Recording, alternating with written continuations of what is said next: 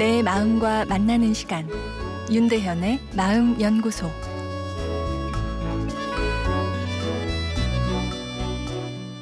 안녕하세요. 금요일 윤대현의 마음 연구소입니다.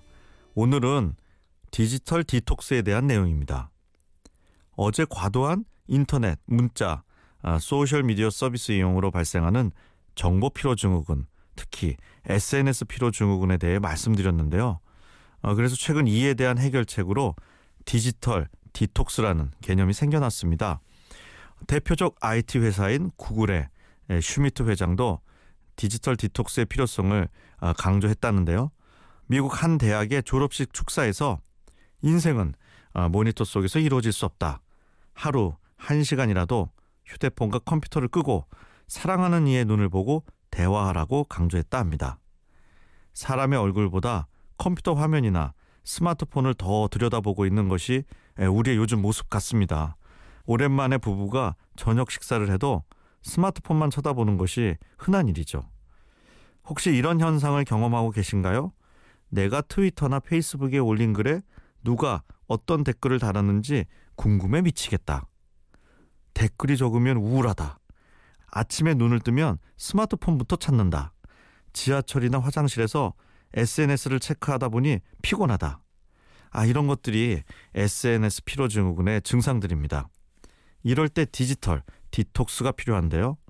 다시 말해 디지털 휴일을 만들어 주는 것이 중요합니다. 일주일에 한 번 또는 한 달에 한 번이라도 스마트폰, 인터넷과 잠시 이별하는 시간을 보내는 것이죠. 하루가 어렵다면 몇 시간이라도 효과는 있습니다. 스마트폰이나 인터넷을 통해 들어오는 과도한 정보가 잠시 끊기면 우리 뇌의 분석 시스템이 꺼지면서 내면의 창조, 충전 시스템이 가동되게 됩니다. 우리 뇌는 정보가 들어오면 자동으로 분석을 시작하는데요. 이것이 의미 있는 정보인지 그 중에 나에게 절실한 생존과 관련된 정보는 있는지 분석을 하는 것이죠. 하지만 불필요한 정보까지 너무 많이 쏟아지면 장난 전화가 빗발치는 119 콜센터가 되어 정말 중요한 정보에 대처하는 것이 오히려 늦어질 수 있습니다.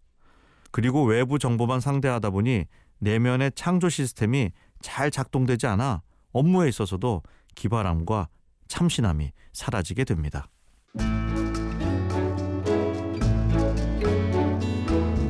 윤대현의 마음연구소. 지금까지 정신건강의학과 전문의 윤대현 교수였습니다.